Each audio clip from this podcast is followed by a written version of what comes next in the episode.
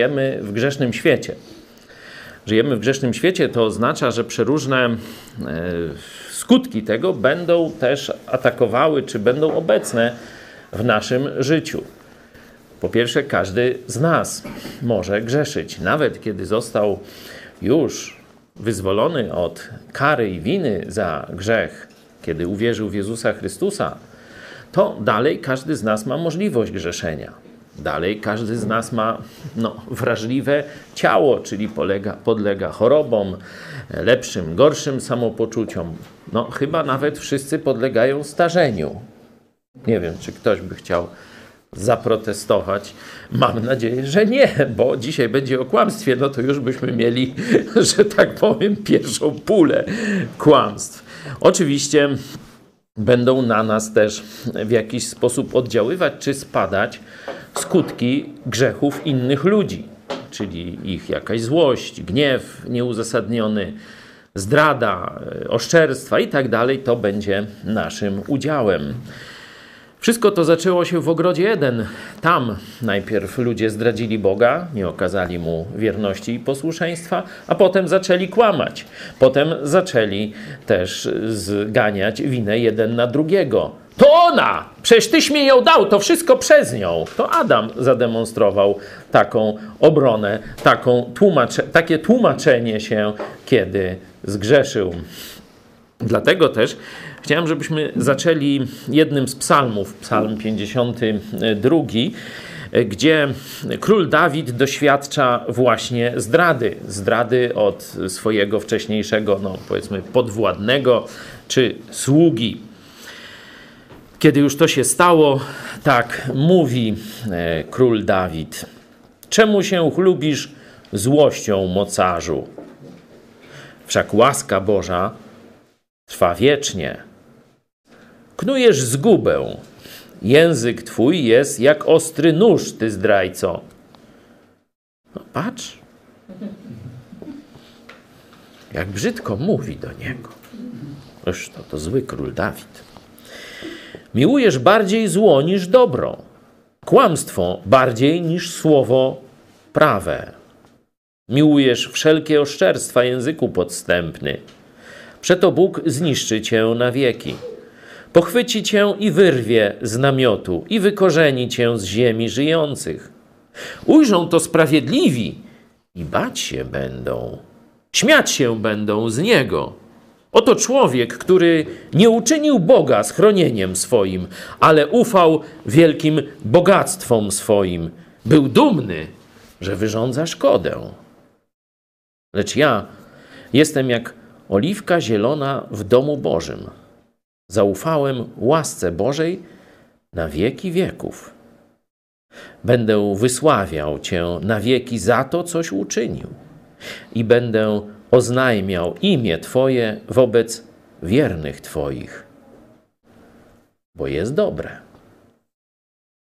Oddajmy Bogu chwałę najpierw modlitwą jednego z nas, a potem jeszcze wspólnym śpiewem.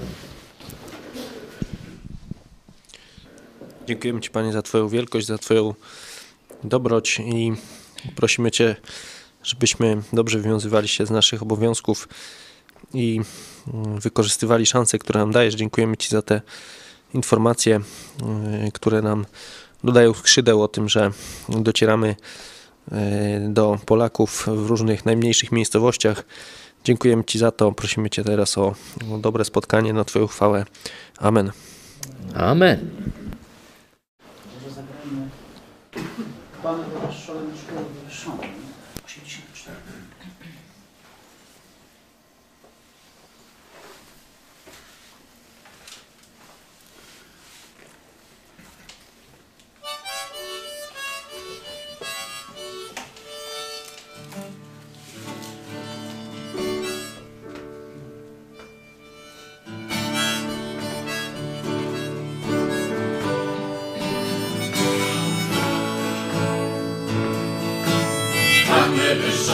nasz król wywyższony wśród chwał. Uwielbiajmy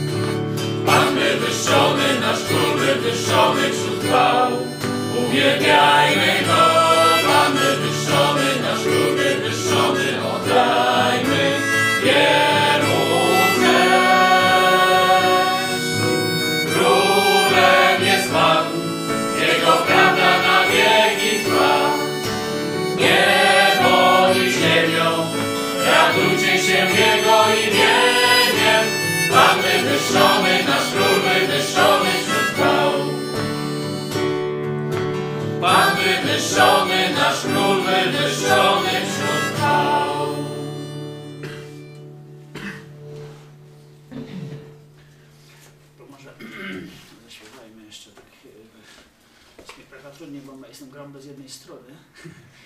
I się trochę wszystko przestroiło, ale może Ale zagrajmy. ta trudność jest tylko w twoim głosie, okej, Rafał. tak, tak, My ale-.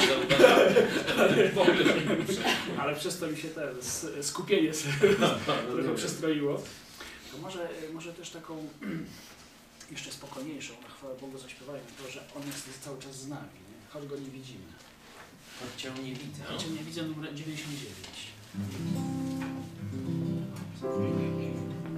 Choć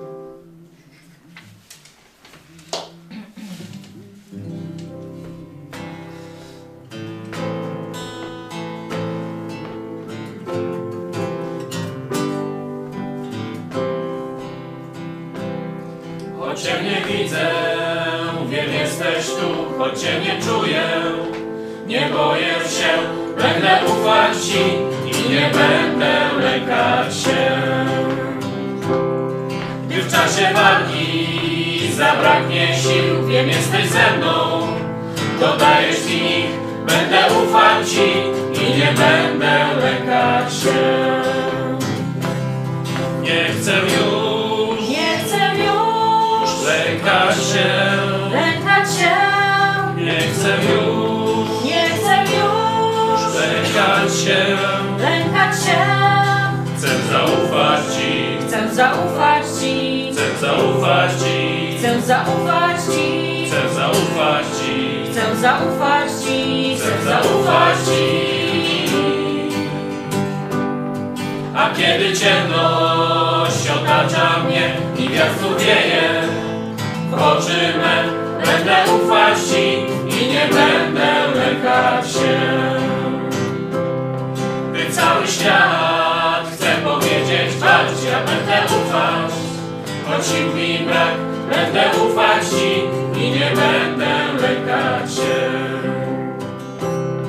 Nie chcę już Nie chcę już lękać się, lękać się. nie chcę już Nie chcę już lękać się. lękać się.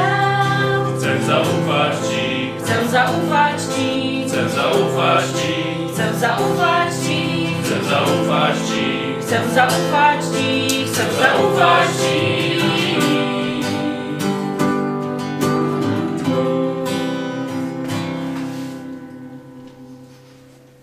Jeśli zadalibyśmy sobie takie pytanie, czy dzisiaj e, jest większa ilość kłamstw, które wierzą ludzie na świecie w porównaniu z tym, co było powiedzmy 2000 lat temu czy 3000 lat temu. Nie? Jakbyśmy zadali sobie tak to pytanie, no to pewnie odpowiedź by była, że chyba no dzisiaj jest mniej kłamstw niż y, było tam trzy. Mówię chyba, nie? Ale na pewno nie mielibyśmy takiej jednoznacznej odpowiedzi, że jest no na pewno teraz więcej kłamstw niż było tam tysiąc, dwa tysiące, trzy tysiące czy cztery tysiące lat temu. Ale wystarczy tylko zmienić optykę, bo problem zawsze jest warunków e, aktualnych, warunków, w jakich tamci ludzie żyli. Ile oni mieli dostępu do prawdy, czy jaki oni mieli dostęp do prawdy, a jaki my mamy dostęp do prawdy. Nie? I teraz, jeśli byśmy zadali pytanie, czy teraz jest więcej ludzi szukających czy dążących do prawdy w porównaniu z tym, co było tysiąc, dwa tysiące, trzy czy cztery tysiące lat temu, to chyba odpowiedź będzie bardziej oczywista. Dzisiaj prawda leży na tacy, można powiedzieć. Dzisiaj dostęp do prawdy w przeróżnym znaczeniu tego słowa, w tym najwyższym, czyli prawda objawiona, Jezus Chrystus, On powiedział: Ja jestem drogą, prawdą i życiem. Nikt nie przychodzi do Ojca inaczej, jak tylko przeze mnie. To jest słowo wcielone, czyli to wszystko, co można wiedzieć, co, co wie Bóg, to jest w Jezusie. Nie? To jest logos, nie? czyli um, wiedza wszechwiedza, coś takiego, nie? Czyli no, Jezus dlatego o sobie mówi, że nie tylko On poznał prawdę, nie tylko On głosi prawdę, on mówi, ja jestem prawdą, nie? Czyli dostęp do Jezusa, dostęp do Jego Słowa jest największy w historii, można tak powiedzieć, nie? E, Tak samo jeśli chodzi o jakieś, jakąś wiedzę e, z innych dziedzin, no to też można powiedzieć, że świat dokonał ogromnego postępu w e, odrzucaniu jakichś nieprawdziwych e, teorii na rzecz coraz bardziej prawdziwych, o tak powiem. Nie? Tylko czy ludzie idą za tymi najprawdziwszymi teoriami, czy zbliżają się do prawdy, czy szukają Jezusa Chrystusa, czy też wręcz przeciwnie.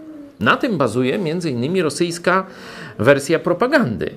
Bo Rosjanie, chociaż są ateistami, mówię o komunistach rosyjskich, nie? bo oczywiście jest bardzo wielu e, oddanych prawdzie Rosjan, ale no, ci, którzy rządzą, no to są komuniści czy ich jakieś tam popłuczyni. Oni opracowali taką metodę dezinformacji, polegającą nie na tym, że się, jak jest prawda, no to się mówi jakąś tam półprawdę czy nieprawdę, nie? No bo to jest taka klasyczna metoda y, dezinformacji, nie? Jest prawda, no to trzeba ją zanegować, nie?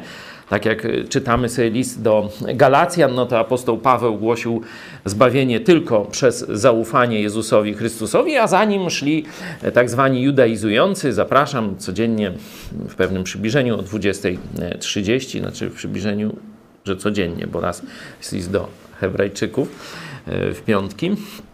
Zanim szli, mówili: Nie, to nieprawda, nie tylko sama wiara w Jezusa Chrystusa, ale jeszcze trzeba zachowywać prawo Starego Testamentu, trzeba dać się obrzezać i tak dalej. Nie? Czyli no tu jest A, a tu jest jak gdyby nie A, nie? czyli taka prawda i zaprzeczenie tej prawdy. Rosjanie mówią: Nie, to to za mało, to to dziecinne żydowskie metody, my to mamy lepsze. Stwierdzili, że ludzie po prostu lubią nieprawdę. Dlatego trzeba im dać wiele nieprawd. Żeby ukryć jedną prawdę, nie wystarczy tylko powiedzieć nieprawdy, czy półprawdy, nie? Czy, czy coś związanego z tą prawdą. Trzeba rzucić wektory we wszystkich możliwych kierunkach.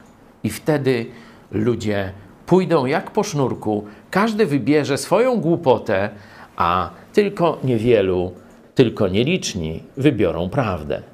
Dlatego rosyjska sztuka dezinformacji polega na zarzuceniu świata przeróżnymi teoriami. To widzieliśmy po Smoleńsku. Nie?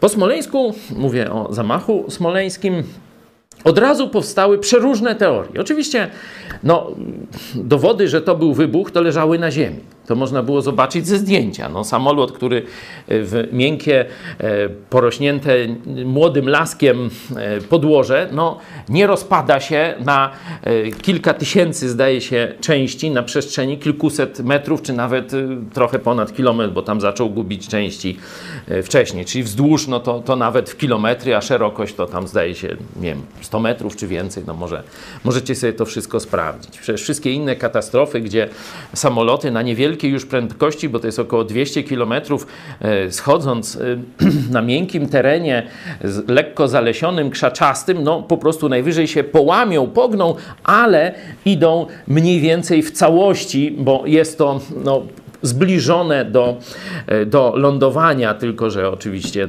takiego awaryjnego. Tu mamy odwrócony do góry nogami, kółka w ogóle, koła nie dotknęły błota, czyste koła, nie? czyli w ogóle już odwrócony na grzbiet ten sam, w części, ten kawałek, gdzie były koła, był odwrócony na grzbiet, kiedy rył w ziemię i e, wszystko dookoła rozrzucone, tak jak przy klasycznym wybuchu. Nie? No ale od razu idzie e, wersja rosyjska na przeróżne kierunki. Błąd pilota, e, pijany generał, Kaczyński tam rozkaz dał i jeszcze, i jeszcze coś tam, parę innych. Cztery podejścia. No po prostu zaraz 50 różnych e, teorii. Nie? Po chwili towarzysz Brown, pudło rezona, re, rezonansowe, zaczyna zgłaszać teorię maskierowki. Jeśli oglądaliście film Smoleńsk, tam to jest bardzo ładnie pokazane. Rosja coraz dziwniejsze teorie puszcza w świat, nie? Że to w ogóle ten samolot się nie rozbił, tylko Kaczyński tam na innym samolocie pojechał w rejs dookoła świata i właśnie teraz jest we Władywostoku z gościnnym wyjazdem. No takie kucypały towarzysz Brown opowiada ludzi. To jest dokładnie ten sam, który mówił, że on nie chce tu wojsk amerykańskich, ale jakby przyjechały chińskie, no to Fort Xi zapraszamy. No to to jest dokładnie, dokładnie mm, ten sam człowiek. Także to jest metoda rosyjska. Czym, czym głupsza i dziwniejsza teoria, ktoś mówi, ale po co taką głupią, głupią dziwną teorię ludziom sprzedawać? To ty głupi jesteś, bo ty myślisz, że ludzie myślą, że ludzie analizują fakty że ludzie są mądrzy. Nie. Ludzie są w większości głupi i kochają kłamstwo. Dlatego dajmy im dziesiątki teorii, jedna głupsza od drugiej, to oni za tym pójdą. Będą deptać mądrych, a pójdą za głupotą. To jest rosyjska broń dezinformacji. Zobaczcie, jak skuteczna. Towarzysze rosyjscy właśnie studiują naturę duchową człowieka. I my dzisiaj no, zrobimy to samo na podstawie Pisma Świętego. Weźmy taki fragment, który uważam za bazowy do naszych rozważań, czyli no, rozmowę Jezusa z bardzo mądrym człowiekiem, wykształconym, uczciwym też zapewne. Y, bo w końcu poszedł za Jezusem, czyli rozmowę z Nikodemem. Przeczytajmy może od wersetu 14 do 21, trzeci rozdział. I jak Mojżesz wywyższył węża na pustyni, tak musi być wywyższony Syn Człowieczy. Aby każdy, kto weń wierzy, nie zginął, ale miał żywot wieczny. Albowiem tak Bóg umiłował świat, że Syna swego jednorodzonego dał, aby każdy, kto weń wierzy, nie zginął, ale miał żywot wieczny.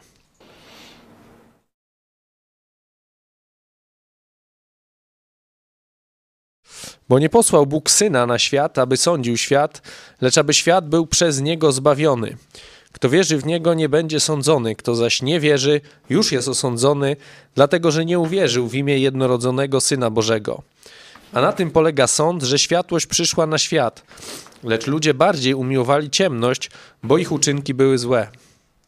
Każdy kto, bowiem, kto źle czyni, nienawidzi światłości i nie zbliża się do światłości, aby nie ujawniono jego uczynków, lecz kto postępuje zgodnie z prawdą, dąży do światłości, aby wyszło na jaw, że uczynki jego dokonane są w Bogu. Dziękuję. Poprosiłem o trochę szerszy kontekst, żebyście zobaczyli, że to jest właśnie podsumowanie tej rozmowy o nowym narodzeniu. Ona w ten sposób się kończy, gdzie Jezus mówi, że musicie się na nowo narodzić. Tu właśnie jest ten werset 16, 3,16, najbardziej znany. Albowiem tak Bóg umiłował świat, że Syna swego jednorodzonego dał, aby każdy, kto weń wierzy, nie zginął, ale miał życie wieczne. I zaraz potem pojawia się y, ten werset 19, 20 i 21. Takie można powiedzieć trochę dziwne y, wersety. Y, Zaraz do nich przejdziemy. Oczywiście po wersetach 20 i 21 ktoś może pomyśleć, zobaczcie, zbawienie jest z uczynków. No, zobaczcie, drodzy kochani słuchacze, na kontekst. No jak może być koło siebie e, dwa wzajemnie wykluczające się e, twierdzenia? To nie jest ruska propaganda, to jest czysta Boża prawda. I zobaczcie jeszcze raz e, od początku. Jak Mojżesz wywyższył węża na pustyni, tak musi być wywyższony syn człowieczy. O co to chodzi? To jest, tak jak powiedziałem, roz, rozmowa z żydowskim nauczycielem, czyli on zna doskonale Stary Testament, zna historię wyjścia e, swojego narodu e, z Egiptu i to przejście przez pustynię. I właśnie tutaj Jezus do jednego z takich epizodów się odwołuje, który wydarzył się podczas tego przejścia. Żydzi zaczęli narzekać, Żydzi zaczęli grzeszyć, Żydzi zaczęli opowiadać, jakie to wspaniałe życie mieli w Egipcie. Nawet mówi, ogórkiśmy tam jedli. Nie wiem, dlaczego oni tak. Iwan, wiesz coś o tych ogórkach? Dlaczego tak Żydzi lubią ogórki? Ja wiem, że w Polsce u Żyda zawsze były ogórki kiszone, ale to przecież polska specyfika. Oni kiszonych nie mieli. Dlaczego tak z tym w Egipcie, nie? jedyny sposób konserwacji. Tak, ale mówię, w Egipcie opowiadali, jak to mieli dobrze. Oczywiście rzeczywistość była dokładnie przeciwna. Byli niewolnikami, ciemiężonymi, bez żadnych praw. Jak tylko coś tam próbowali prosić o złagodzenie e, swojego ciężkiego losu, to pamiętacie, co faraon im zrobił. A to teraz będziecie sami sobie tę trzcinę, bo wyrabiali cegły, e, gdzie mieszali trzcinę z gliną, żeby mocniejsze były. Taki element zbrojenia był w tych e, cegłach. Do tej pory Egipcjanie im przynosili tę trzcinę i no, mieli łatwiejszą robotę, a teraz musieli jeszcze oprócz wyrabienia normy cegieł iść sobie tam gdzieś nad Nil, na te błota, te, ścinać trzciny i przygotowywać to, no to taki los tam mieli, nie? A na pustyni, kiedy idą już za Bogiem, kiedy mają mannę, kiedy mają różne inne frykasy, ale przede wszystkim mają opiekę Boga.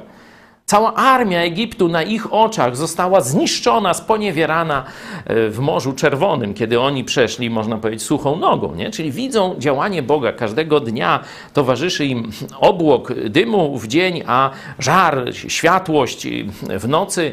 E, List do Hebrajczyków mówi, że to Jezus Chrystus im towarzyszy. Oni to wszystko mają. Nie?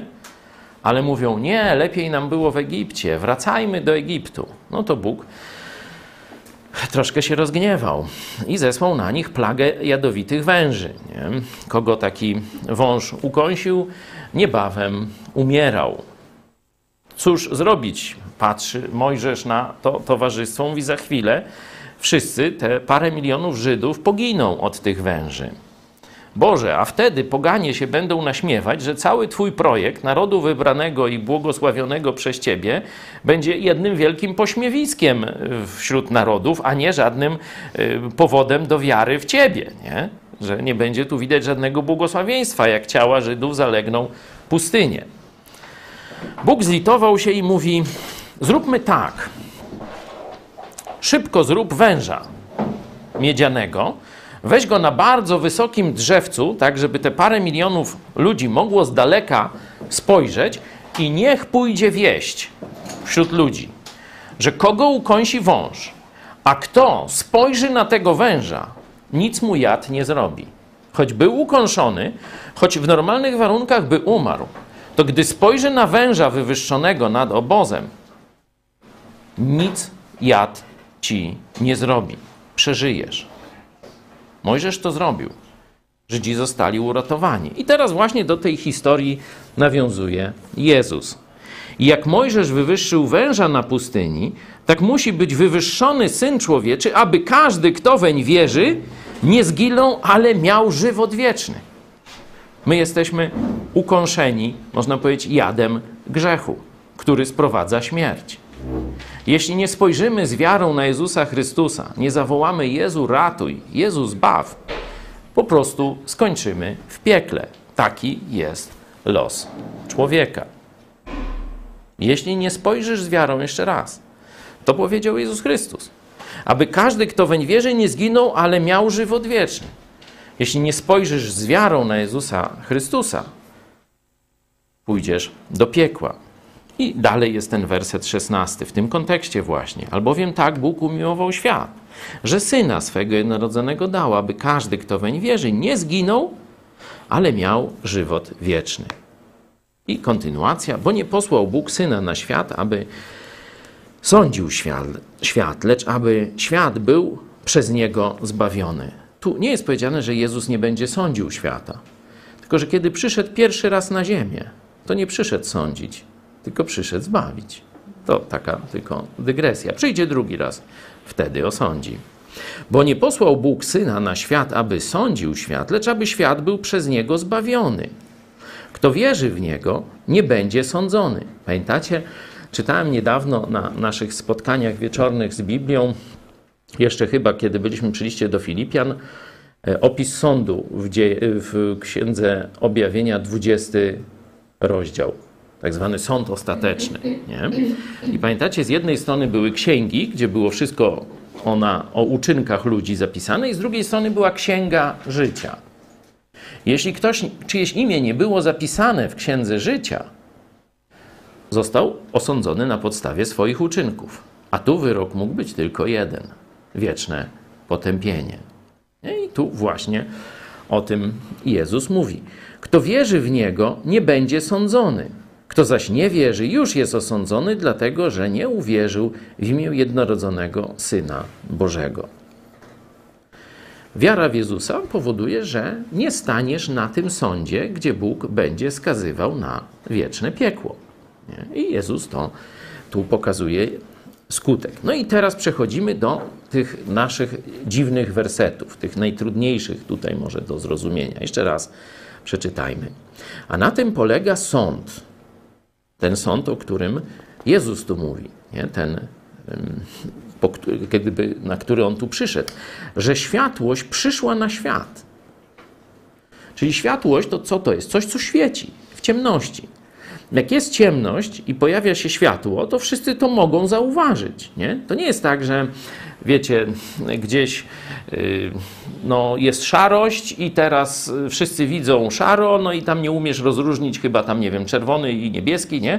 Wyglądają dokładnie tak samo, nie? To gdzie jest czerwony, nie? Czy, no, gdzie jest czerwona pigułka? No nie wiem, bo widzę na szaro. Nie, tu jest kontekst taki, jest światłość i ciemność. Widzisz światłość, widzisz, że to jest ten kierunek, nie? A na tym polega sąd, że światłość przyszła na świat, lecz zobaczcie, co jest z częścią ludzi. Lecz ludzie, tu oczywiście chodzi o część ludzi, bardziej umiłowali ciemność. To, że ci ludzie nie przyszli do światła, nie jest problemem braku światła. Tylko problemem czego? Braku chęci. Zobaczcie jeszcze raz. A na tym polega sąd, że światłość przyszła na świat, lecz ludzie bardziej umiłowali ciemność. Bardziej umiłowali ciemność. No i tu pojawiają się te uczynki. To rzeczywiście jest problem jakiegoś odrębnego studium, jaka, jaki jest związek uczynków i tym umiłowaniem ciemności, i tych innych uczynków, i umiłowaniem światłości. Tym nie będziemy się dzisiaj e, zajmować, bo patrzymy na to, jak wygląda kondycja człowieka, jeśli chodzi o reakcję na kłamstwo. Nie? I dlaczego kłamstwo dzisiaj jest tak popularne, a prawda nie za bardzo. Nie? Zobaczcie, tu myślę, że jest odpowiedź. A na tym polega sąd, że światłość przyszła na świat, lecz ludzie bardziej umiłowali ciemność, bo ich uczynki były złe. Każdy bowiem, kto źle czyni, nienawidzi światłości. Nie? Tu, zobaczcie, pojawia się nowy czynnik. Tam jest bardziej umiłowali ciemność, nie? czyli jak gdyby jest jakiś wybór wstępny. Nie? Jest światło i ciemność. I ludzie patrzą na światłość, patrzą na ciemność. Co ich bardziej pociąga? Nie? Światło ma. Widać, że bo jeśli tu jest bardziej umiłowalny, sprawdźmy w tekście greckim, czy też e, tu jest to bardziej, bo niekiedy, wiecie, tłumaczenia, tłumaczenia przekłamują nam e, Biblię, nie? Znaczy jakieś fałszywe rozumienie możemy mieć. Zobaczmy, to jest 3,19. To znaczy, że światło przyszło na świat i umiłowali ludzie raczej ciemność. No to też, też może być, nie? Pokazuje, że, że jeszcze ten ich wybór nie był zdecydowany taki, nie? Że tak, no, czy w tą, czy w tą, że jeszcze jest jakaś decyzja się w nich y, rozgrywa, w ich umysłach, nie? Że jest światłość i ciemność, jedno i drugie ich pociąga, ale bardziej ciemność. Ale zobaczcie, kiedy poszli w kierunku ciemności, to pojawia się już teraz nowa rzeczywistość w 20 wersecie. Jeśli już wybrali świadomie odrzucenie światła i pójście w kierunku zła, to już pojawia się teraz nienawiść do światłości. Pojawia się nienawiść do światłości i oczywiście e, no, uciekanie od światła. Nie zbliża się już. Nie? Wtedy raczej jeszcze na początku, a później, kiedy wybierze już zło, no to wręcz z nienawiścią, agresywnie, można tak powiedzieć, działa w stosunku do światła i jakiejś propozycji zbliżania się do światła. Nie? Zobaczcie, jak wielu ludzi reaguje agresją, szczególnie z, z, naszych bliskich, kiedy próbujemy im mówić Ewangelię o darmowym zbawieniu. Nie? Być może tu jest część odpowiedzi na to e, pytanie. Przejdźmy dalej. Będziemy mm, jeszcze w, w, tym początkowym okresie objawienia, czyli w Ewangeliach. Zobaczmy teraz koniec, kiedy Jezus przychodzi drugi raz. To jest krótkie zdanie. Ewangelia Łukasza, 18 rozdział, werset 8. To jest tylko fragment szerszej wypowiedzi, ale Jezus tam zadaje takie pytanie retoryczne. Czy syn człowieczy znajdzie wiarę na ziemi, gdy przyjdzie? Co to znaczy? Czy będzie, czy według Jezusa, bo to Jezus mówi te słowa, czy według niego, kiedy on wróci na ziemię, powtórnie przyjdzie, czy będzie dużo ludzi oczekujących jego powrotu? Nie wygląda z tego zdania to zbyt zachęcająco. Nie? Czyli zobaczcie, mamy 2000 lat temu ten czas, kiedy Jezus mówi, że ludzie raczej albo bardziej umiłowali ciemność, potem znienawidzili światło.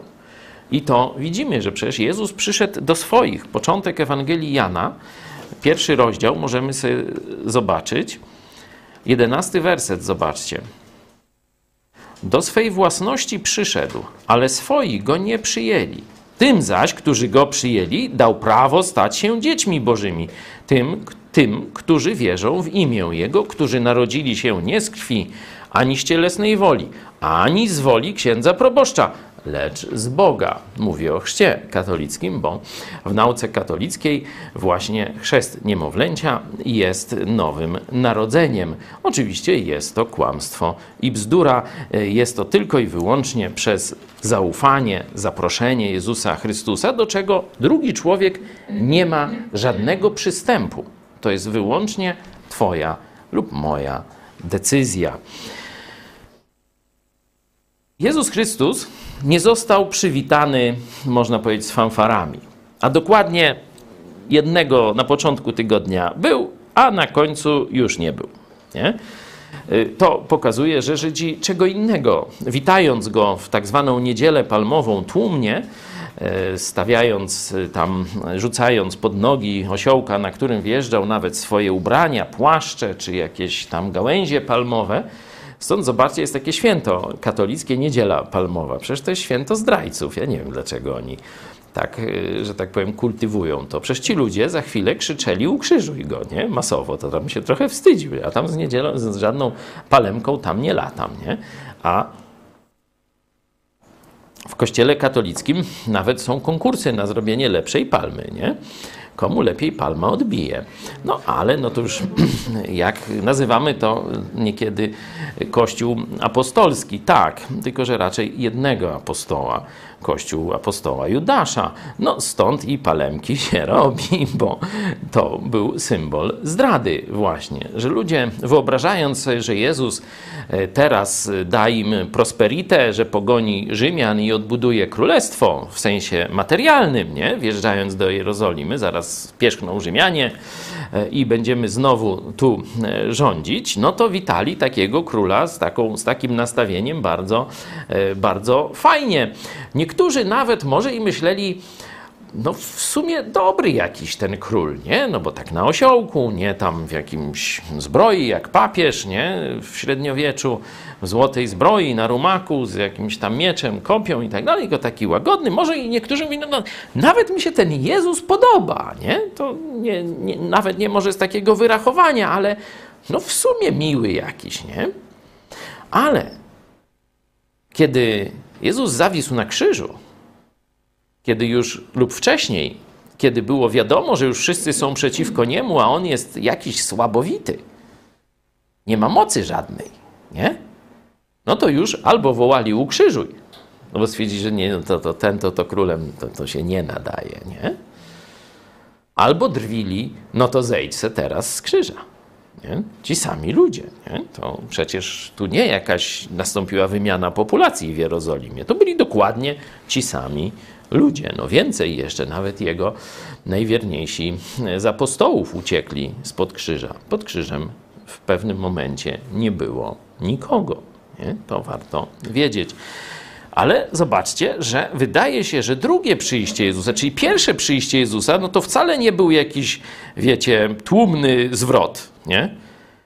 Ilu Jezus miał uczniów po trzech latach, tak się przyjmuje tej działalności publicznej. Ilu ludzi po e, ukrzyżowaniu i zmartwychwstaniu dalej wierzyło, że coś z tego jeszcze będzie. Pamiętacie? 120 osób, w tym część kobiet. Nie? Czyli no wcale nie jakiś tłum. Nie? Co to jest 120, 120 osób na tyle tłumów? No przecież karmił dziesiątki tysięcy ludzi, witały go też y, dziesiątki tysięcy i tak dalej, i tak dalej. To przy nim zostało na początku tylko 120 osób, czyli no, widzicie, że przyjście Jezusa y, pierwsze nie można uznać za jakiś spektakularny sukces, jeśli chodzi o e, przekonanie wielu ludzi i ich dążenie do prawdy. Tu rzeczywiście zesłanie Ducha Świętego zmieniło coś, bo kiedy Duch Święty zstępuje, nawraca się do Jezusa prawdopodobnie kilkanaście tysięcy ludzi za jednym zamachem, bo mowa jest, zdaje się, o trzech tysiącach, ale samych mężczyzn, nie? Czyli jeszcze i do tego dochodzą kobiety, jakieś starsze dzieci, także może to było 10, może 12, 15 tysięcy ludzi jednego dnia w wyniku jednej mowy ewangelizacyjnej e, się nawraca. Także tu może rzeczywiście widzimy taki, taką erupcję nawróceń, ale w kontekście drugiego przyjścia Jezusa, zobaczcie, tu już jakiejś wielkiej erupcji nie ma. Będziemy zgłębiać właśnie ten, ten temat. Co się stanie ze światem, czy co się dzieje ze światem, że drugie przyjście Chrystusa zostanie rozpoznane już naprawdę przez jakąś garstkę ludzi. Że to nie będzie, nie będzie masowy zwrot.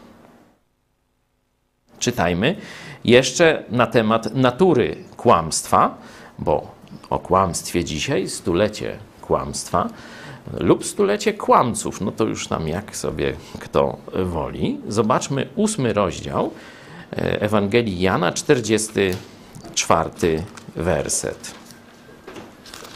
Ojcem waszym jest diabeł i chcecie postępować według porządliwości ojca waszego. On był męż, mężobójcą od początku i wprawdzie nie wytrwał, bo w nim nie ma prawdy. Gdy mówi kłamstwo, mówi od siebie, bo jest kłamcą i ojcem kłamstwa. Mhm. Ludzi, którzy odrzucają Jezusa, zwalczają Jezusa, nie chcą przyjąć Jego świadectwa, Jezus nazywa, czy tytułuje tym epitetem Ojcem waszym jest diabeł i chcecie postępować według porządliwości waszego Ojca. Zobaczcie, że jest to podobne z tym, co czytaliśmy w trzecim rozdziale. Jeszcze raz ten dziewiętnasty. A na tym polega sąd, że światłość przyszła na świat, lecz ludzie bardziej umiłowali ciemność, bo ich uczynki były złe. Każdy bowiem, kto źle czyni, nienawidzi światłości i nie zbliża się do niej. Teraz już adresuje do konkretnych ludzi. Tu mówił, można powiedzieć, taką, przedstawił opcję ogólną podziału świata na tych ludzi, którzy e, wybierają ciemność, dążą do ciemności i tych, którzy e, dążą do światła. Zresztą też dał taką analogię szerokiej i wąskiej drogi, też e, podobna podobna y, proporcja, że, że jest jakoś niewielu. I tu w tym 44 wersecie adresuje się, do, odwołuje się już do konkretnej grupy ludzi, można ich po imieniu. Oni stoją wokół niego i on mówi: Ojcem waszym jest diabeł i chcecie postępować. Widzicie? Chcecie. Nie musicie, nie zostaliście do tego wybrani, nie zostaliście na to skazani. Ojcem waszym jest diabeł i chcecie postępować według porządliwości Ojca Waszego. I tu końcówka, gdy mówi kłamstwo, mówi od siebie, bo jest kłamstwem, kłamcą i ojcem kłamstwa. Tu takie zastosowanie praktyczne do, do no, części zapewne naszych słuchaczy. Co robisz, kiedy kłamiesz? Zadaj sobie pytanie. Komu służysz, kiedy kłamiesz? Jeszcze raz. Gdy mówi kłamstwo, mówi od siebie, bo jest kłamcą i ojcem kłamstwa. Jeśli kłamiesz, jeszcze raz się zastanów, komu służysz. Nieważne, że ty może myślisz, że realizujesz jakieś dobre cele, że jesteś pragmatycznym zwycięzcą, jak może nie będę wspominał takiej kanali przy naszym niedzielnym święcie. Gdy mówi kłamstwo, mówi od siebie, bo jest kłamcą i ojcem kłamstwa. Czyli kiedy kłamiesz z premedytacją, świadomie, to komu służysz? To jest, myślę, że ważne zastosowanie. Warto je brać pod uwagę. Zobaczcie, że apostoł Paweł w liście do Efezjan, teraz przechodzimy już do e, kolejnej fazy objawienia, czyli listów list do Efezjan, drugi rozdział, zobaczcie, że nas wszystkich początkowo plasuje w obszarze e, działania diabła i buntu wobec Boga. Przeczytajmy trzeci, e, trzeci werset z listu do Efezjan. Wśród nich i my wszyscy żyliśmy niegdyś w porządliwościach ciała naszego, ulegając woli ciała i zmysłów, i byliśmy z natury dziećmi gniewu, jak i inni. No, zobaczcie, że e, taki jest stan ludzkości. Nie? I teraz pojawia się światłość. I teraz jedni popatrzą, no ta światłość, ten Jezus, to może, może i fajny, ale to fajniejsze. Tutaj, sta, że tak powiem, stopniowanie tego może być różne. Niektórzy od razu i ta ciemność jest dla nich bardziej atrakcyjna. Ale zobaczcie, startujemy z tego samego momentu, żyjemy w ciemności, a część z nas chce zmiany, a część z nas wybiera pozostanie. Zobaczcie, często się y, tak gdybamy nad tym, no co z tymi, którzy nie słyszeli, nie? To wskazuje jakby to usłyszenie było tym pierwszym jakby spotkaniem tego człowieka z prawdą. Nie. Ten człowiek już wcześniej zna część prawdy, nie całą prawdę, którą mu głosimy, mówiąc mu Ewangelię, ale Bóg mu w sumieniu dał prawo moralne. Bóg mu dał stworzenie, gdzie może widzieć, że jest jakiś fantastyczny Bóg, jakiś piękny Bóg, dobry, który wszystko cudownie dla mnie przygotował, czego on ode mnie chce. Nie? Człowiek, nie znając Jezusa, może tego szukać. Kiedy przychodzi do niego światłość, to ten, który szuka prawdy, mówi: Teraz to jest ta perła, której całe życie szukałem. Pamiętacie tę przypowieść o perle. Czytajmy dalej. W drugim liście e, do Tymoteusza e, jest e, no, nasz stosunek czy, czy działania do tych ludzi, którzy dzisiaj trwają w kłamstwie. To jest mowa o tych zadaniu też starszych w kościele. Mhm. Napominający z łagodnością krnąbrnych, w, nadzieję, w nadziei, że Bóg przywiedzie ich kiedyś do upamiętania i do poznania prawdy i że wyzwolą się z sideł diabła, który ich zmusza do pełnienia swojej woli. I że wyzwolą się, zobaczcie, dzisiaj diabeł zmusza ich do pełnienia swojej woli, żyją w kłamstwie. Ale zobaczcie, że mogą się wyzwolić. Po to między innymi tłumaczymy długo różne rzeczy. Nie tylko raz, ale i pięć razy, dziesięć razy. Każdego dnia staramy się powtarzać. To na kolejnego człowieka gdzieś y, zadziała. Ktoś zareaguje na to głoszenie prawdy. No to jest jakaś taka zachęta z kolei do nas. No, nie zniechęcajmy się tym, że e, jeszcze wielu nas nie słucha, że wierzą w tak wielkie brednie, że to aż człowiekowi sobie trudno wyobrazić, czy z poziomu e, doczesności, czy z poziomu wieczności, czy z poziomu e, więzi z Bogiem. Tu mamy taką ciekawą teraz dyskusję z wyznawcami księdza, jak on się tam, Szóstaka. E, Oni naprawdę to widać, że, że to zaciemnia umysł, że oni nie patrzą na to, że on zaprzecza Pismu Świętemu. Nie? Oni nie patrzą na to, że on obraża innych. Oni nie mogą znieść sytuacji, gdzie ktoś obnaża jego kłamstwa i odpowiada mu pięknym za nadobne. To ja, jako jego krytyk, używając dokładnie jego narracji, nie? bo on mówi, dupa, nie chrześcijanin, jeśli wierzy tak, a ja mówię symetrycznie. I to ja obrażam księdza szóstaka. Nie? Zobaczcie, jakie zryte bereciki. Nie? To są ludzie, którzy nie szukają prawdy. Zaraz zresztą do nich dojdziemy. Oczywiście jest szansa, że oni zareagują na prawdę, że oni gdzieś wyrwą się z tego, dlatego staramy się cierpliwie im tłumaczyć, nie pokazywać. Ja tam nawet rzadko to robię, ale z niektórymi tymi wyznawcami wszedłem w, jakiś, w, jakiś, w jakąś polemikę. No i mówię, proszę, bo ktoś mówi, jakieś drobne błędy wytykacie księdzu Szustakowi. Jak tak można? To taki święty człowiek. Ja mówię, panie, czy głoszenie tezy, że nie ma piekła, albo odrzucanie zbawienia tylko przez wiarę w Chrystusa i tylko z łaski Boga, to są drobne błędy? A proszę mi powiedzieć, w której minucie on mówi, że nie ma piekła? No daliśmy 6 minut, żeby się mógł wypowiedzieć, żeby ktoś nie powiedział, że wyrwaliśmy zdanie z kontekstu. Daliśmy 6 minut, gdzie on przedstawia swoje przeróżne kucypały. I mówi, że według niego piekło będzie puste, bo wszyscy już tam po śmierci, Bóg im pokaże, jaki jest dobry. Mówi, chodź wacuś, całe życie odrzucałeś mnie, ale teraz jeszcze raz masz szansę, zobacz, jak ja jestem dobry.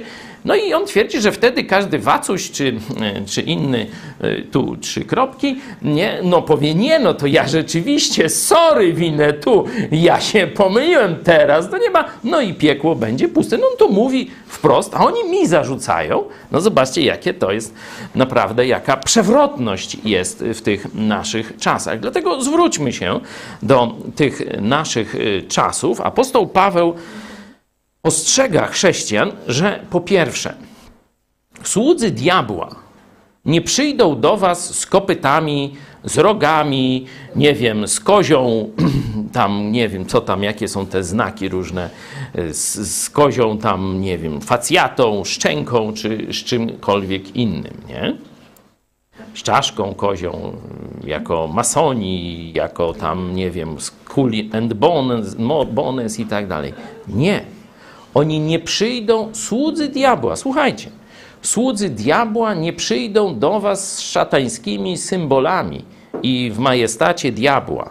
Jak przyjdą? Czytajmy. Drugi list do Koryntian, 11, rozdział, wersety od 13 do 15. Możemy?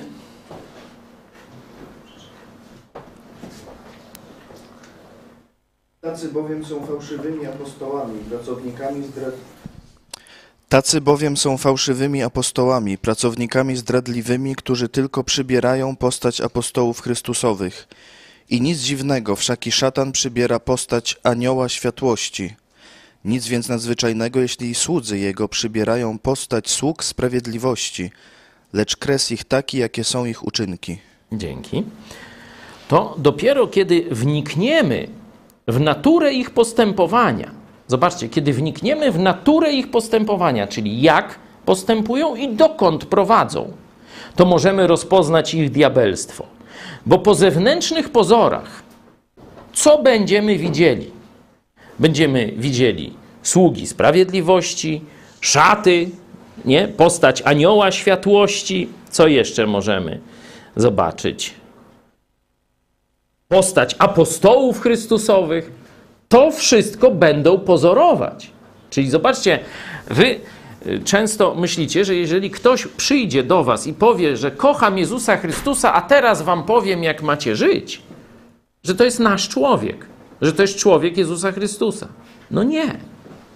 Oni właśnie będą przybierać te wszystkie postacie aniołów, postacie, czyli będą się pozorować na anioły dobra, na sługi sprawiedliwości, na apostołów Chrystusa. Dlatego Jezus, jeszcze cofnijmy się do Ewangelii Jana, do siódmego rozdziału.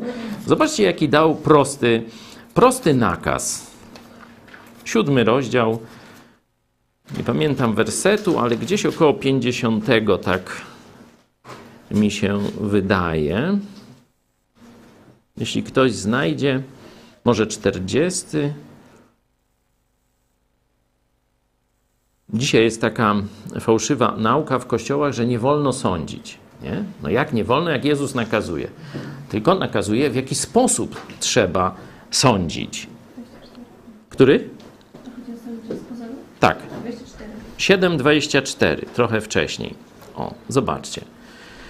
Kiedy Jezusa e, oskarżano, że łamie sabat, że właśnie różne takie złe, diabelskie rzeczy robi, wtedy Jezus mówi: Nie sądźcie z pozoru, ale sądźcie! Widzicie ten nakaz? Widzicie nakaz sądzenia od samego Jezusa Chrystusa? Tylko, że sprawiedliwie. Dzisiaj wielu chrześcijan niestety grzeszy. Sądem pozornym. Sądem tylko po zewnętrznych jakichś elementach, że ktoś tam słodko pierdzi, czyli ładnie mówi pod publiczkę, nie unosi się, nie używa tam jakichś niecenzuralnych słów, e, jak, jak ładnie uczesany jest, albo jak ładnie łysy może, bo mu się glaca świeci. No o takie różne kucypały. A nie potrafią chrześcijanie, bo dlaczego nie potrafią? Nie znają Biblii nie znają Biblii, oni nie potrafią nawet sprawiedliwie osądzić tego człowieka. Tylko przyjmują wszystkich, mówią, żeby, ja nie umiem sądzić, bo pojęcia zielonego nie mam, jaka jest prawda biblijna. to jakbym osądził, to pewnie jest wysokie prawdopodobieństwo, żebym źle osądził, nie? To ja nie będę nikogo osądzał, będę mówił, że wszyscy są cool i ten dobry i ten, ale ja sobie wybieram tego. No zobaczcie, że to absolutnie nie ma związku z nakazem Jezusa Chrystusa, bo nakaz jest jasny. Sądźcie sprawiedliwie, to jest istota tego, co Jezus powiedział. Mówi, nie dajcie się zwieść pozorom, ale sądźcie sprawiedliwie. No i teraz zobaczcie, czyli mamy zapowiedź tych fałszywych proroków, znaczy nawet nie zapowiedź, tylko już nawet w czasach apostoła Pawła tacy byli, ale drugi Tymoteusza przedstawia, drugi list do Tymoteusza przedstawia czasy przyszłe. I zobaczcie, jak, będą jak będzie wyglądać czas os- ostateczny. Zadałem to pytanie, czy teraz jest więcej ludzi, którzy szukają prawdy, czy dwa, trzy tysiące lat temu? Tu mamy odpowiedź na to pytanie. Zobaczcie. Albowiem przyjdzie czas, że zdrowej nauki nie ścierpią, ale według swoich upodobań nazbierają sobie nauczycieli żądni tego, co ucho łechce. I odwrócą ucho od prawdy, a zwrócą się ku baśniom. Ale ty bądź czujny we wszystkim. Cierp, wykonuj pracę ewangelisty, pełnij rzetelnie służbę swoją. Amen. Tu mamy i problem, i rozwiązanie. Nie? Problem, czyli jacy będą ludzie czasów przed przyjściem Chrystusa. To, gdzie Jezus powiedział, ale czy Syn Człowieczy, kiedy przyjdzie, wróci na ziemię, czy znajdzie wiarę? Jacy będą ludzie? Zdrowej nauki nie ścierpią. Czyli mówienie prawdy będzie ryzykownym zajęciem w czasach przedostatecznych. Bo nie ścierpią, sprawdźmy sobie w języku, w tekście greckim, możecie sprawdzić w innych tłumaczeniach. To jest 2 Tymoteusz 4, 3.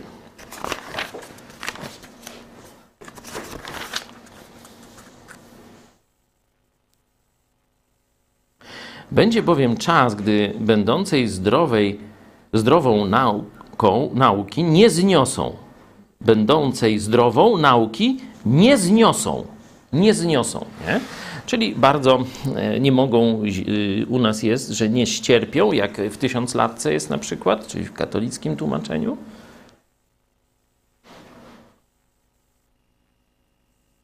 Nie będą nosili.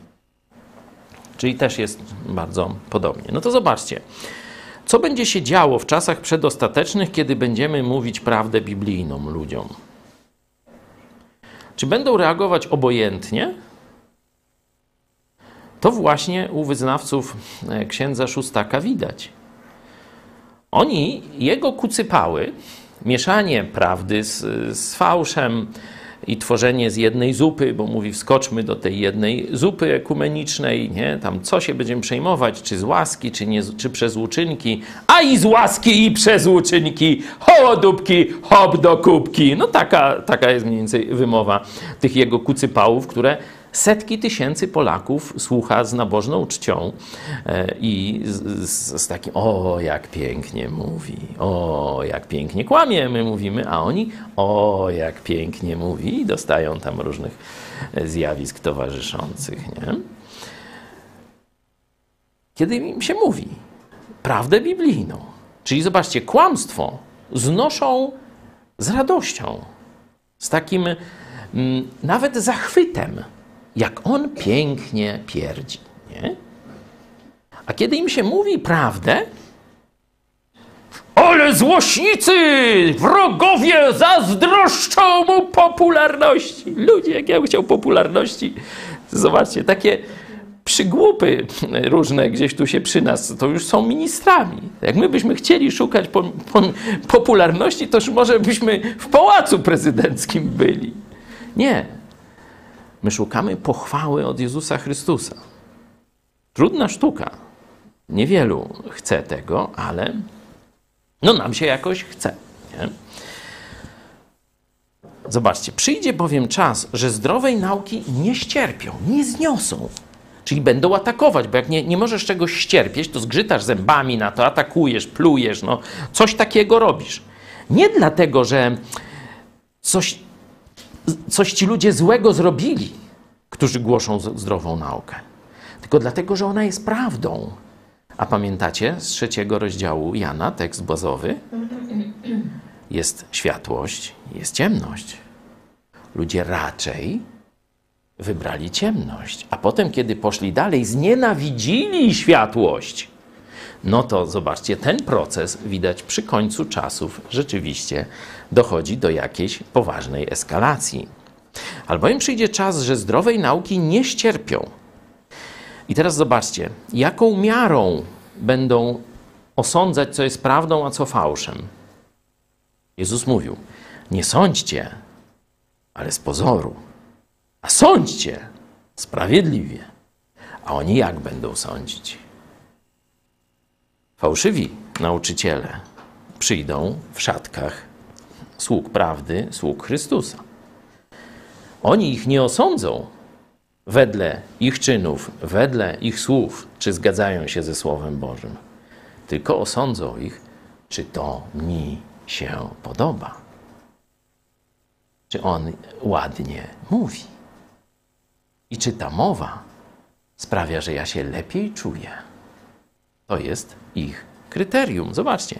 Ale według swoich upodobań, nie obiektywnych kryteriów objawienia Słowa Bożego, tylko według swoich upodobań nazbierają sobie nauczycieli żądni tego, co ucho łechce, czyli tego, co im sprawia przyjemność, co sprawia, że oni się lepiej czują, że zaczynają akceptować to błoto, w którym siedzą. Nie? Nie ma żadnej potrzeby zmiany. Nie trzeba ryzykować. Nie trzeba rzucać serca za przeszkodę. Nie trzeba porzucać na przykład swoich bliskich, czy kompanii, czy, czy czegoś takiego. Nie? Ucho łechce. I dalej, zobaczcie, działanie czynne. Odwrócą ucho od prawdy, a zwrócą się ku kucypałom. Tego właśnie. Ja wiem, że Słowo Boże to objawia, ale kiedy to widzę, to no, mój mózg staje dęba. Nie? No, nie mogę tego zaakceptować. Jak można wierzyć w takie kucypały, mając przed, przed sobą dowody prawdy? No, a tu jest, jak to można zrobić? Znienawidzili światłość, wybrali ciemność. Zobaczcie, odwrócą ucho od prawdy, czyli mogli słuchać prawdy, ale oni odwrócą ucho od prawdy i zwrócą się ku kłamstwu, ku baśniom, ku wymysłom ludzkim. No i teraz co, można się pociąć, załamać? Nie. Apostoł Paweł jasno mówi, ale ty, ja, ty. Po pierwsze, bądźmy czujni. Nie? Uważajmy, bo tu to kłamstwo będzie wnikać także w nasze myślenie, w nasze szeregi. Ale ty bądź czujny we wszystkim, cierp. Cierp, wiedząc, że masz majętność trwałą, która za chwilę przyjdzie. To nie będzie długo trwało. Jakiś czas, nie wiemy. Może 5 lat, może 30 lat. To nie jest długo w kontekście wieczności. Nie? Cierp. Ale nie tylko siedź zamknięty i tam płacz sobie w rękaw, że nikt cię nie słucha. Nie. Wykonuj pracę ewangelisty. No rób co trzeba każdego dnia. Pracę. Zobaczcie, tu nie jest y, taką jakąś tam misję czy coś. Pracę. Czyli pracę to jest coś żmudnego. Coś, co ci będzie niekiedy ciążyć. Będziesz zmęczony, taki, śmaki i owaki. Nie? Wykonuj pracę ewangelisty. Pełnij rzetelnie służbę swoją. I ostatni tekst na dzisiaj przeskoczymy do czasów, kiedy już, że tak powiem, karty zostaną odkryte. Kiedy Antychryst obejmie rząd na chwilę, a potem Jezus przyjdzie i pogoni dziada. Jacy ludzie pójdą za Antychrystem? Zobaczmy ten obraz i niech on będzie dla wielu przestrogą. A wtedy objawi się ów niegodziwiec, którego Pan Jezus zabije tchnieniem ust swoich i zniweczy blaskiem przyjścia swego. A ów niegodziwiec przyjdzie za sprawą szatana z wszelką mocą wśród znaków i rzekomych cudów i wśród wszelkich podstępnych oszustw wobec tych, którzy mają zginąć, ponieważ nie przyjęli miłości prawdy, która mogła ich zbawić. I dlatego zsyła Bóg na nich ostry obłęd, tak iż wierzą kłamstwu, aby zostali osądzeni wszyscy, którzy nie uwierzyli prawdzie, lecz znaleźli upodobanie w nieprawości. Tu nastąpi oddzielenie, nie? Można powiedzieć, pszenicy od konkolu. Tu już mamy świat tylko z konkolem. Kościół został zabrany. Poprzedni werset mówi o tym, że właśnie Duch Święty i Kościół schodzą z pola. To mamy w pierwszym liście do Tesaloniczan, czwarty e, rozdział, szczegółowy opis tych wydarzeń. Możecie sobie to zobaczyć. Tu już jest tylko konkol, czyli mamy antychrysta, mamy rząd światowy, mamy oczywiście zapowiedź, że zaraz przyjdzie Pan Jezus i zabije e, tego antychrysta, zniszczy ten rząd światowy i tak dalej, przyjściem, blaskiem przyjścia e, swego. Ale skupmy się najpierw jeszcze chwilę na cechach tego antychrysta. Zobaczcie, wśród znaków i rzekomych cudów. Dlaczego tak zwalczamy środowiska zielonoświątkowe? Bo one wywróciły porządek chrześcijaństwa, wywróciły sola scriptura. To nie katolicy wśród chrześcijan, wśród protestantów wywrócili sola scriptura. To część, znaczna część zielonoświątkowców. Co tam Biblia? Co tam Pismo Święte? Co tam nakazy Jezusa? Mi Bóg pokazał, mi Bóg objawił. U nas było proroctwo w kościele, a ten dokonał takiego i takiego cudu.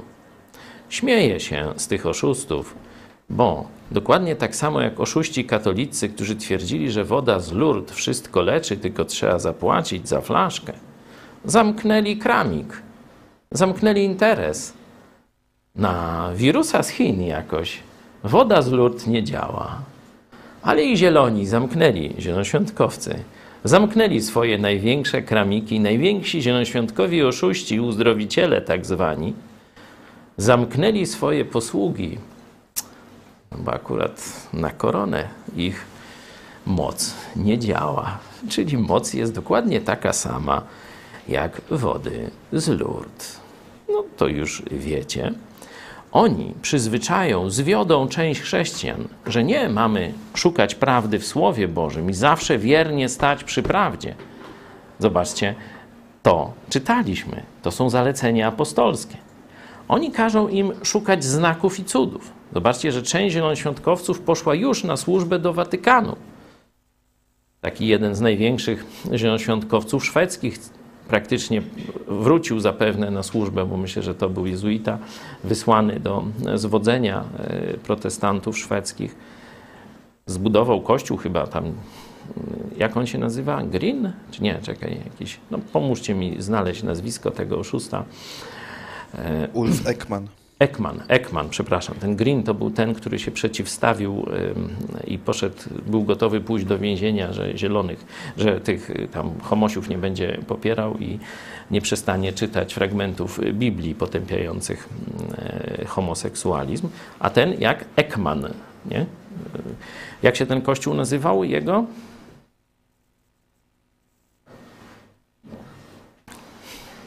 Zielony do czerwoności, czy Słowo Życia, taką organizację. słowa, słowo życia, zobaczcie, czytaliśmy, że będą podszywać się pod apostołów Chrystusa, wszystko to. E, Oczywiście było więcej takich, którzy zaczęli twierdzić, że papież Franciszek jest papieżem ewangelicznym. U nas takim oszustem jest y, przywódca baptystów polskich, towarzysz Wichary. On właśnie e, tak witał papieża Franciszka, że oto mamy ewa- ewangelicznego papieża. Także, e, także no, tak dobrze Radku cytuję mniej więcej? Boży człowiek, że Boży człowiek i taki w tym duchu ewangelicznym jakoś tak, bo to tak chyba z, nie wiem, trzy czy ile, czy cztery lata temu, tak, no dość tego, tak, że już tak dokładnie nie pamiętam, ale możecie sobie znaleźć ten poemat y, towarzysza Wicharego i y, przeczytać. To zobaczycie, że y, no, sprawa nie jest, jakby to powiedzieć, sprawa nie jest małej wagi. Tylko znaczna część protestantów została już zwiedz- zwiedziona i odeszła od tylko Pismo Święte, od sola scriptura, od tylko Jezus zbawia. Nie? Także ich sobie e, zostawimy. Widzimy wszakże, że diabeł, przybierając już postać antychrysta, czyli e, wcielając się w człowieka jako przywódca rządu światowego, będzie dokonywał znaków i rzekomych cudów. I lud będzie, który patrzy na znaki, a nie na prawdę Słowa Bożego, będzie za tym szedł. Ja tylko przypominam, że e, cuda działy się także w Egipcie. Kiedy Bóg testował nie, i faraona, i Żydów, i Egipcjan, to Aaron z Mojżeszem dokonywali cudów, a słudzy diabła dokonywali podobnych cudów. Gdzieś im moc zeszła przy komarach, o ile dobrze pamiętam. Nie? I już y, możecie to sobie sprawdzić, ale wydaje mi się, że przy komarach im y, że wymiękli. Y, Zobaczcie, tak samo oszuści, zarówno katolicy, jak i zielonoświątkowcy, wymiękli przy malutkim koronikowirusie. Nie? Także jakaś tam daleka analogia jest. Jedźmy dalej. Zobaczcie, że antychryst będzie stosował podstęp i kłamstwo. Podstępne oszustwo. Nie? Ale, czyli mamy znaki i cuda, podstęp i kłamstwo. Nie? To wszystkośmy omówili. Wcześniej to rzeczywiście ma być i to będzie. A teraz zajmijmy się cechami ludzi, tym konkolem, który został przy antychryście, który dokładnie wybrał antychrysta. I teraz poproszę Was o głos. Y, Z tego tekstu mamy, mam nadzieję, jesteśmy na y, czacie, mamy kogoś, kto to śledzi lub przez inne komunikatory. Spróbujcie wybrać cechy ludzi, którzy poszli za antychrystem, którzy nie znaleźli się w pszenicy, bo Kościół został już zabrany, tylko są przy antychryście. Jakie oni mają cechy? Proszę.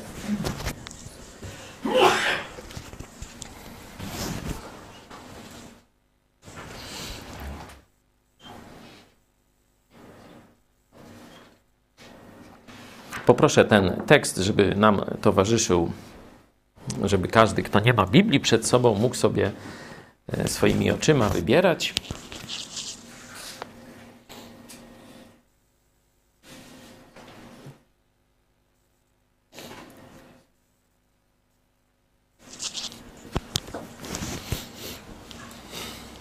Kto pierwszy? Jakie widzicie cechy tych ludzi? Co ich charakteryzuje? Jak można ich opisać? Jeśli ktoś tu ma mikrofon i chciałby głos zabrać, też proszę bardzo.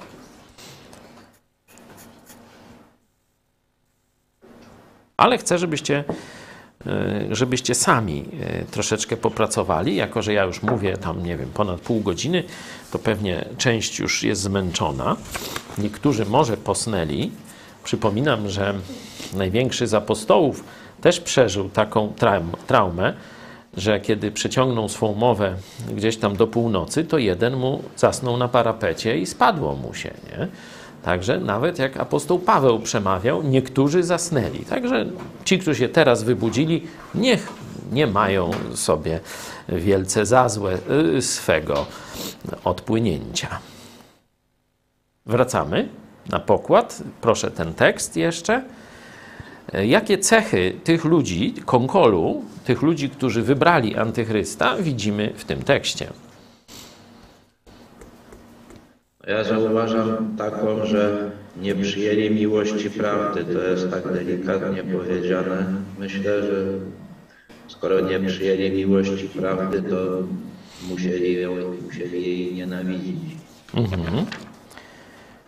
Zobaczcie, że mogła ich zbawić. Oni mogli się znaleźć w kościele. Mogli się w ko Kościół Jezusa Chrystusa to nie jest jakaś organizacja, to jest w tym najszerszym znaczeniu ciało Chrystusa, czyli e, zespół tych, którzy zawołają Jezu, zbaw mnie od czasu zesłania Ducha Świętego właśnie do czasu porwania Kościoła. Nie? Czyli oni mogli zawołać do Jezusa i znaleźć się w gronie uratowanych, zbawionych, czyli w Kościele Jezusa Chrystusa. Nie? Ale nie przyjęli miłości prawdy. Zobaczcie, że nawet nie, nie jest tu mowa, że nie przyjęli prawdy. Widzicie to, co ja widzę? Pamiętacie trzeci rozdział Jana?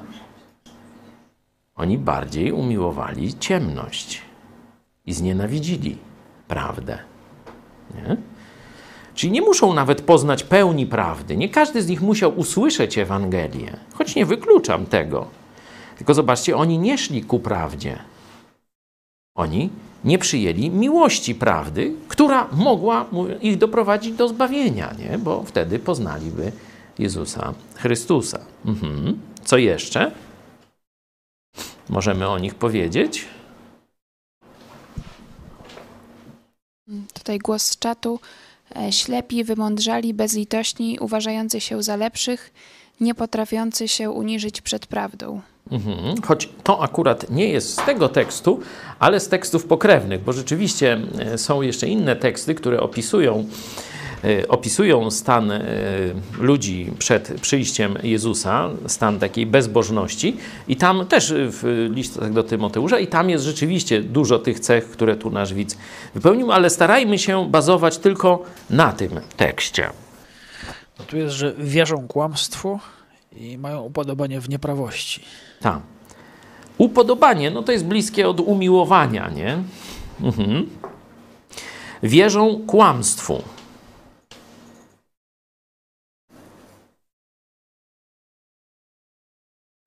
Wierzą kłamstwu. Zobaczcie, że też e, e, są, jakby to powiedzieć, naiwni, to, to takie złe słowo, znaczy nie, za lekkie jeszcze słowo, że odrzucili ten e, sąd sprawiedliwy. Nie? Bo zobaczcie, że wśród wszelkich podstępnych oszustw, nie? Że, że widać, że dają się oszukiwać, że tak jakśmy wcześniej pokazywali, mogliby rozpoznać prawdę i fałsz, ale oni wolą się nie wgłębiać. Oni wolą, oni sądzą z pozoru. I im pasuje. No to jak pasuje, to już. Czy jeszcze coś?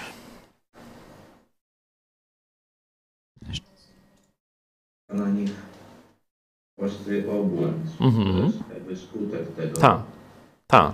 Człowiek, człowiek obłąkany to nie jest taki człowiek, który nie myśli, on, on bardzo intensywnie myśli i na wszelkie sposoby się stara samego siebie przekonać, że jest na przykład Napoleonem czy, czy jajkiem sadzonym. Jajkiem w majonezie też może być, bo teraz y, nie wiem, czy wiecie, że towarzysz Putin wrócił do kagiebistycznej tradycji. Nie poszedł do cerkwi. Po raz pierwszy od 20 lat. Zobaczcie. Woda w Lourdes traci moc. Zielonoświątkowcy uzdrowiciele stracili moc. Towarzysz z KGB nie poszedł do cerkwi. Cuda, cuda ogłaszają normalnie. Co to się, panie, dzieje? Piotrze, dzięki. Czy ktoś jeszcze? Tak, ten obłęd. Nie? Zobaczcie, że kiedy oni wybrali kłamstwo, to Bóg jak gdyby cofnął ochronę, a nawet, yy, można powiedzieć, zasadził im kopa gdzieś tam. Nie? I już nie ma praktycznie granicy głupoty, w której oni, której oni nie połkną teraz. Ale to jest ich wybór. To nie Bóg ich na to skazał. Bóg zaproponował im prawdę, zaproponował im zbawienie. Ale oni nie przyjęli. Oni tego nie przyjęli. Dlatego jest tak, jak jest. Dobra. Jeśli nie ma więcej głosów, będziemy powoli kończyć. Ja chciałem, żeby to, cośmy zobaczyli, jednym dodało otuchy. Szczególnie ten werset 4-5 z drugiego do Tymoteusza. Ty bądź czujny we wszystkim, cierp, wykonuj pracę ewangelisty, pełnij rzetelnie służbę swoją w tak zdurniałym, ogłupiałym świecie, gdzie każda bzdura znajdzie więcej amatorów niż czysta prawda. Taki świat, to obserwujemy. Z nim musimy się mierzyć, w nim musimy żyć, ale w nim mamy szansę zwyciężyć z Jezusem Chrystusem. Dlatego, ale ty bądź czujny we wszystkim, cierp, wykonuj pracę ewangelisty, pełnij rzetelnie służbę słową, swoją. Paweł mówi: Ja już odchodzę po nagrodę w niebie. Już czeka na mnie Jezus z wieńcem laurowym. Ale nie tylko na mnie, ale i na każdego, kto umiłował przyjście Jego. Ty jeszcze musisz zostać. Dlatego cierp, pełnij rzetelnie, wykonuj pracę. Każdego dnia wykonuj pracę ewangelisty. To jest dla nas zachęta. Ale dla Was, drodzy miłośnicy kłamstwa, pozoru, sprzecznych rzekomych twierdzeń, cudów i wianków, ostrzeżenie. To nie jest zabawa. To nie jest gra taka niewinna, bez konsekwencji. Naprawdę ma znaczenie, czy idziesz do prawdy, czy wierzysz kłamstwu. To zostanie rozliczone. Ty zostaniesz z tego rozliczony. Dlatego ogarnij się, póki jeszcze jest czas łaski, gdzie możesz nawet dziś zawołać: Jezu, grzeszyłem, Jezu, wierzyłem oszustom, bzdurom, prawdom, które sam sobie wybrałem, bo mi pasowały, a cały czas lekceważyłem Ciebie i tę znaną mi praktycznie od dziecka prawdę, że Ty umarłeś za moje grzechy. Teraz chcę to zmienić, odrzucam te bzdury i przychodzę pokornie do Ciebie po zbawienie. Bądź mym Panem i Zbawicielem. To możesz zrobić nawet dziś, bo Jezus tak Cię ukochał, że stoi u drzwi Twojego. I tu bym parę epitetów, no ale sam sobie powiedz, jakie jest to Twoje życie. Stoi u drzwi Twojego życia i serca i mówi: Oto stoję u drzwi i kołaczę, jeśli kto posłyszy mój głos i drzwi otworzy, wejdę do niego i będę z nim wieczerzał, a on ze mną. Możesz to zrobić dziś i stać się częścią Kościoła Jezusa Chrystusa. Spokojnie, czekać i pracować, tak jak my, na to, co niebawem przyjdzie. Obyś nie znalazł się w konkolu, bo opis tego przedstawiony w drugim do Tesaloniczan jest tylko naprawdę łagodnym opisem tej strasznej rzeczywistości. Zaśpiewamy?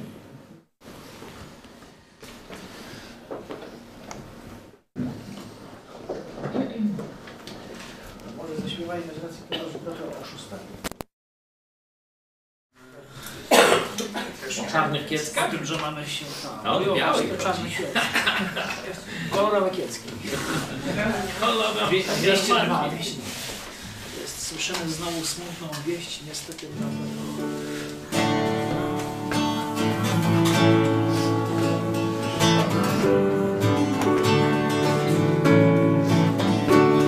Słyszymy znowu smutną wieść, niestety prawda to Kolejni chrześcijanie pod Rzymu butem są.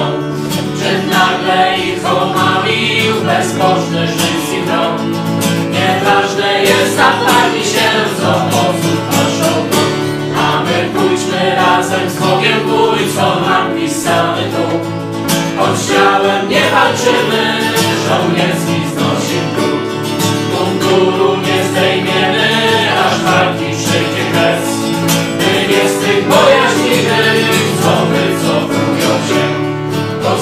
Poznaliśmy czym przyjaźń jest i czym zdradziecki jest Dla ukochanych naszych nie szczędzi krwi i łez To więcej mamy braci i sióstr i matek też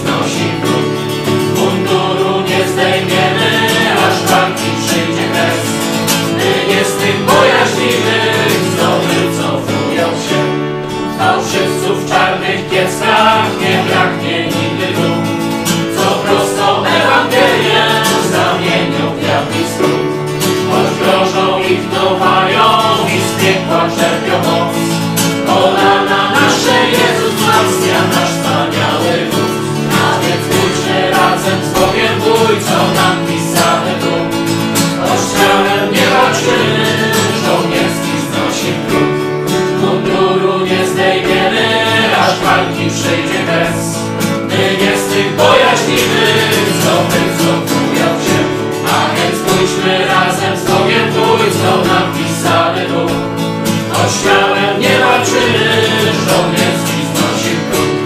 Munduru nie zdejmiemy, aż walki przyjdzie bez. My nie z tych bojaźnimy, co wycofują się.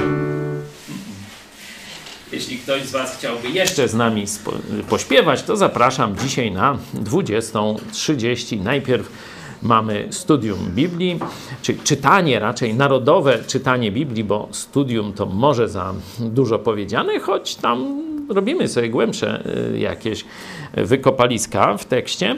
20.30 najpierw list do Galacjan, a potem jeszcze e, pośpiewamy razem. Dzisiaj będę się już z Wami żegnał.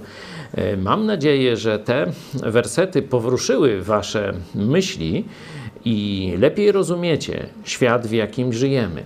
Nie będziecie tak łatwowierni, nie będziecie takim łatwym łupem dla przeróżnych diabelskich, sowieckich, komunistycznych, globalistycznych czy innych kłamstw.